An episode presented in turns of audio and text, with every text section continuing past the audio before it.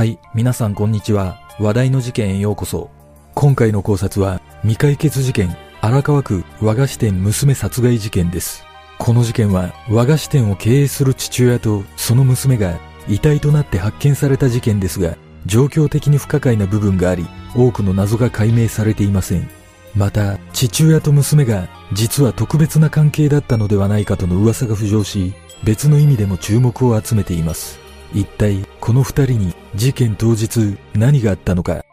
まずは事件概要からどうぞ。事件概要。2019年7月7日午前0時50分頃、東京都荒川区にある和菓子店で近くに住む女子大生の愛さん、当時18歳が業務用冷蔵庫の中から下を向いて膝を抱えるような丸まった姿で何者かに首を絞められ死亡しているのが発見された。その約4時間後、埼玉市内の河川敷にて和菓子店の経営者で愛さんの父親 K 当時43歳が首を吊って死亡しているのが発見された。この父親は7月6日夜、家族に娘である愛さんの殺害をほのめかす電話をしており、警察は親子間の何かしらのトラブルが原因で父親が愛さんを殺害した後、自ら命を絶った可能性が高いとして、殺人、死体遺棄事件として捜査を進めた。しかし、その後の捜査でも、父親が愛さんを殺害したとする決定的な証拠はつかむことができず、この事件は容疑者死亡として書類送検され、多くの謎を残したまま幕を閉じている。その後、マスコミの取材によって、女子大生の愛さんが父親に性的虐待を受けていた可能性が浮上し、ネットを中心に様々な憶測が飛び交うなど、事件の真相を追求する動きもあるが、現在も憶測の域は出ておらず、事件の裏で何があったのかはわからないまま未解決となっている。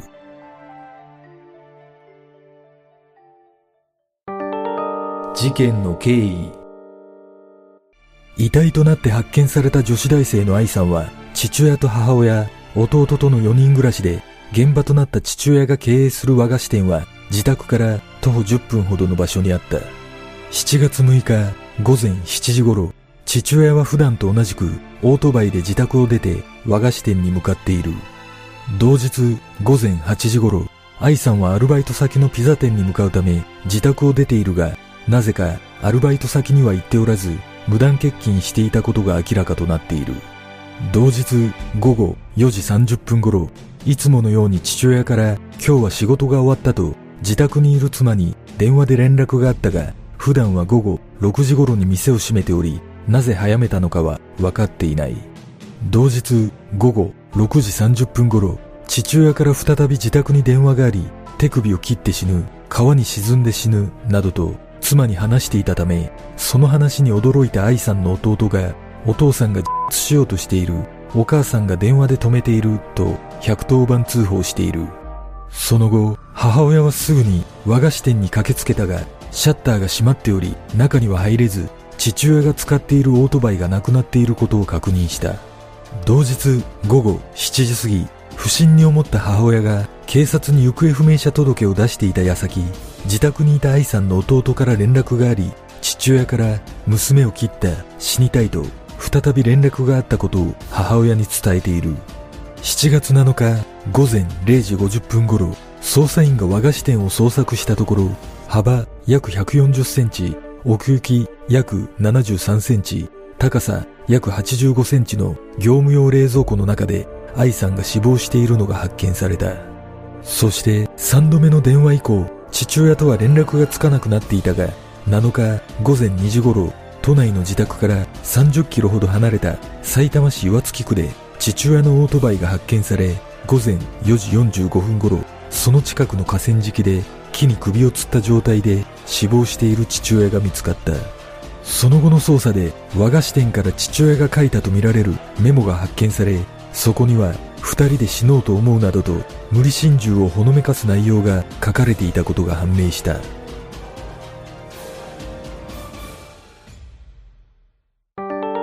愛さんの父親 K 実は遺体で発見された愛さんは父親 K の実の子ではなく母親が再婚した際の連れ子だった。K は荒川区で店を構える前、K の父親の実家が北陸地方で和菓子店を経営していたこともあり、別の和菓子店で10代から10年近く住み込みで修行しており、性格はおとなしく真面目で腕も良かったとされ、私生活ではほとんど酒も飲まず、ギャンブルなどで散財するようなタイプでもなかったという。そんな姿を見ていた当時の出入り業者が荒川区の和菓子店主が高齢のため店を閉じるから居抜きで独立したらどうだと紹介したことで K は荒川区で和菓子店を始めることになった。そして2005年頃、愛さんの母親である女性と結婚し、K は二人の連れ子と共に暮らし始めた。ちなみに愛さんの母親との出会いは出会い系サイトだったという情報がある。その後も K は順調に店を切り盛りし、繁盛していたとされているが、事件の数年前から午後6時頃には店を閉め、K はアルバイトをしながら店を維持するという状況になっており、その要因として借金の返済に追われていたという情報がある。ある知人男性によると、事件の数日前にも店に借金の取り立てが来ていたと話し、借金は3000万円ほどで月々20万円ずつ返済しているが、まだ2000万円もの借金が残っており、妻とも金のことで揉めていると K が話していたとされ、借金の取り立てにやってきた人間と店先でよく言い争っているのを見たという。また、K は近所付き合いがあまりなかったとされているが、トラブルなどの話はなく、事件の数日前に店で買い物をした人物によると、普段と変わった様子などはなかったとの話がある。しかし、事件当日7月6日午後4時頃、70代の知人男性が K に会った際、K が暗い表情をして目も合わせなかったため、いつもと違う様子が気になったとの証言があり、その表情が示すかのように、K は数時間後、家族に犯行をほのめかし、失踪している。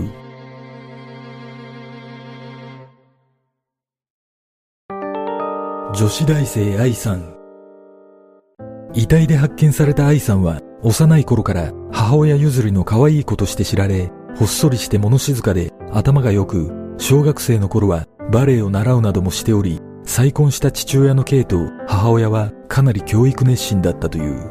小学校の同級生の母親によると、小学生時代の愛さんは成績は良かったものの、学校にはあまり来ておらず、塾ばかりに通っており、低学年の頃、左頬にあざを作って登校したことがあったため、理由を尋ねると、愛さんはぶつけたと答え、父親か母親のどちらかをかばっているようにも見えたという。その後、愛さんは埼玉県にある私立の中高一貫校であるミッションスクールに通っているが、父親は愛さんの成績が上がらないと手を出すなどもあったとされ、この頃から愛さんは父親が経営する和菓子店にはほとんど寄りつかなくなるなど複雑な親子関係になっていった。そして事件のあった2019年春からは県立大学の看護福祉系学部に進学し、愛さんの弟も私立の難関校に在学する中、愛さんはピザ店でアルバイトをしながら学校に通っていた。ただ、この愛さんのアルバイト先のピザ店については奇妙な話がある。実は父親のアルバイト先も愛さんと同じピザ店だったことが明らかとなっており、親子が同じ店でアルバイトをするという状況はかなり珍しいこともあり、何かしらの理由が隠されているのではないかとの見方が浮上したが、現在もその理由は分かっていない。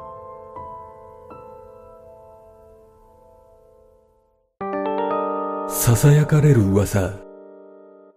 事件発生直後、捜査関係者の間では、ある噂が囁かれていた。それは、父親 K と娘の愛さんが特別な関係だったのではないかというものだった。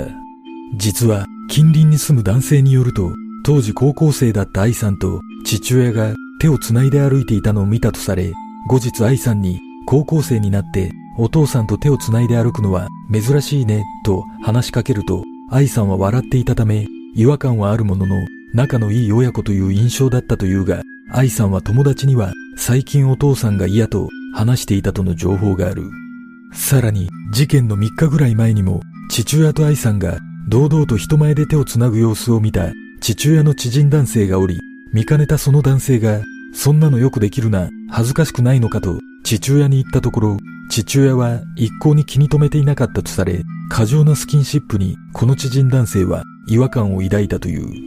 これらの証言からマスコミでも二人の歪な関係が報道される中、事件当日、父親は娘の愛さんに肉体関係を迫った可能性もあるとみて、警察も慎重に捜査を進めたとされているが、以前から愛さんに対し性的虐待があったのかなど、正式には公表されておらず、現在も憶測の域は出ていない。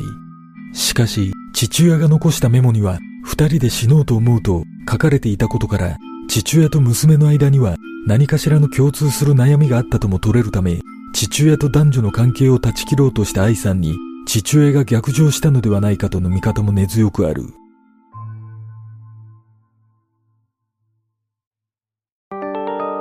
多くの謎。この事件は父親が自ら命を絶ってしまったことから解明されていない謎が多く存在する。その中の一つで最も重要だとされているのは父親と愛さんのそれぞれの携帯電話が見つかっていないことだった。父親は失踪する直前、自らの携帯電話で家族に連絡しているが、父親の遺体が発見された現場周辺の捜索でも、携帯は発見されておらず、愛さんの携帯も未だ発見されていない。さらに、携帯だけでなく、父親の財布も見つかっていないことから、父親が証拠隠滅のために捨てたとの見方が強く、何かしらの動機が隠されている可能性が高いが、現在も発見には至っていない。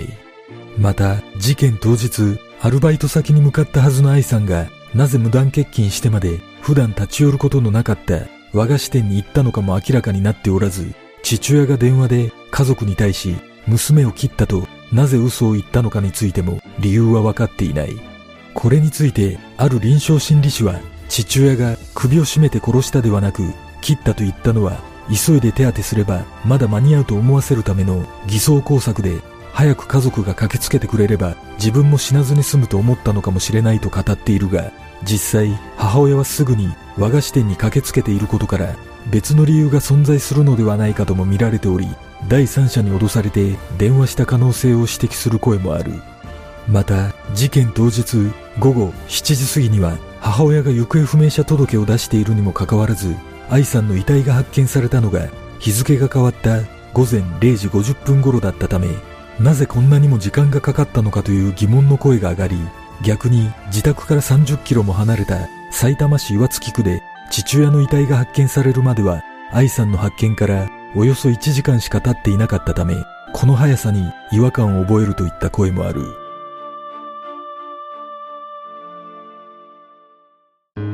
事件の真相とは？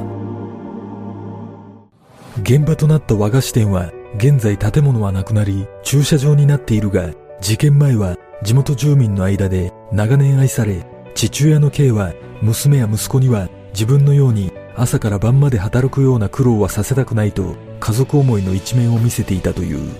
そんな中、なぜ娘の愛さんが殺害され、父親の K が自ら命を絶つことになったのかには謎が多く、母親は警察に対し、ここ最近父親が思い詰めているようにも見えたと話しているが、それ以上のことを母親は語ることなく、謎は深まるばかりとなっている。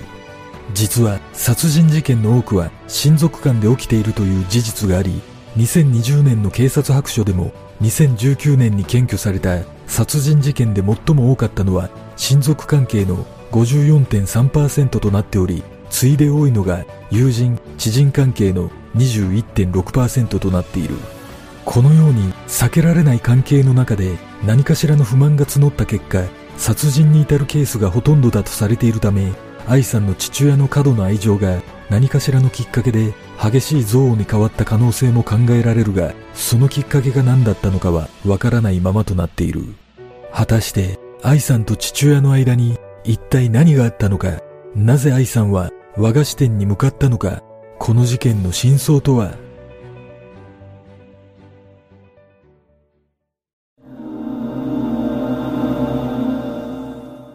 この事件は当事者である父親と娘が死亡しているので死人に口なしではあるものの公表されている情報が事実であれば父親の性的な虐待の可能性は否定できないように感じます。今回の事件のように父親が妻の連れ子に性的暴力を行う事例は多く存在し裁判にまで発展するケースも少なくないためやはり娘の愛さんが関係を断とうとしたことに父親が逆上したというのが動機としては一番納得できます。ただ、これは私の想像ですが、この事件の場合、無理心中のニュアンスも強いことから、もしかしたら娘の愛さんは父親の子供を身ごもってしまったのではないでしょうか。だとすれば、愛さん自身も死を覚悟した上で、父親のいる和菓子店に向かったのかもしれませんが、やはりこの事件の真相は、発見されていない二人の携帯に隠されているような気がします。この事件はネットを中心に血のつながっていない父親の性的虐待の噂が絶えませんが、手をつないで歩いていたというだけで決めつけるのは少し強引だと感じます。むしろ父親がそのような行為をしていたとすれば誰にも悟られないように人前で手をつなぐことなどしないような気がします愛さんは連れ子だったとされていますが幼い頃からバレエを習わせ私立の中高一貫校に通わせるなど両親のかなり教育熱心な一面が伺えるとともに成績が悪いと手を出すなど娘に対する過度な期待も伺えますこのことから想像すると愛さんに何かしらの期待を裏切るような事情が発生し、そのことが原因で父親と娘の間に深刻な圧力が生じたのではないでしょうか。例えば、愛さんの年齢的には彼氏がいても不思議ではないため、恋愛中心の生活に変化したことで勉強がおろそかになっていた可能性も考えられます。だとすれば、手塩にかけて育てた愛さんが父親が望むレールを外れていくことが許せず、思い通りにならないことに父親は希望を失い愛さんを殺害した上で自らも死を選んだと考えることもできます。もしかしたら二人のアルバイト先が同じだったことも娘を監視するためだったのかもしれません。もちろんこれらは私の想像のため真相はわかりませんが私がこの事件で気になることは愛さんが殺害されたタイミングと計画性についてです。おそらく父親のメモが残されていたことや最近思い詰めているようにも見えたとの証言から計画性はあったと思われますが3回にもわたり家族に電話していることから想像すると躊躇する姿も伺えるため最悪の結果になってしまったことは非常に残念だと感じます。皆さんはどんな考察をするでしょうか？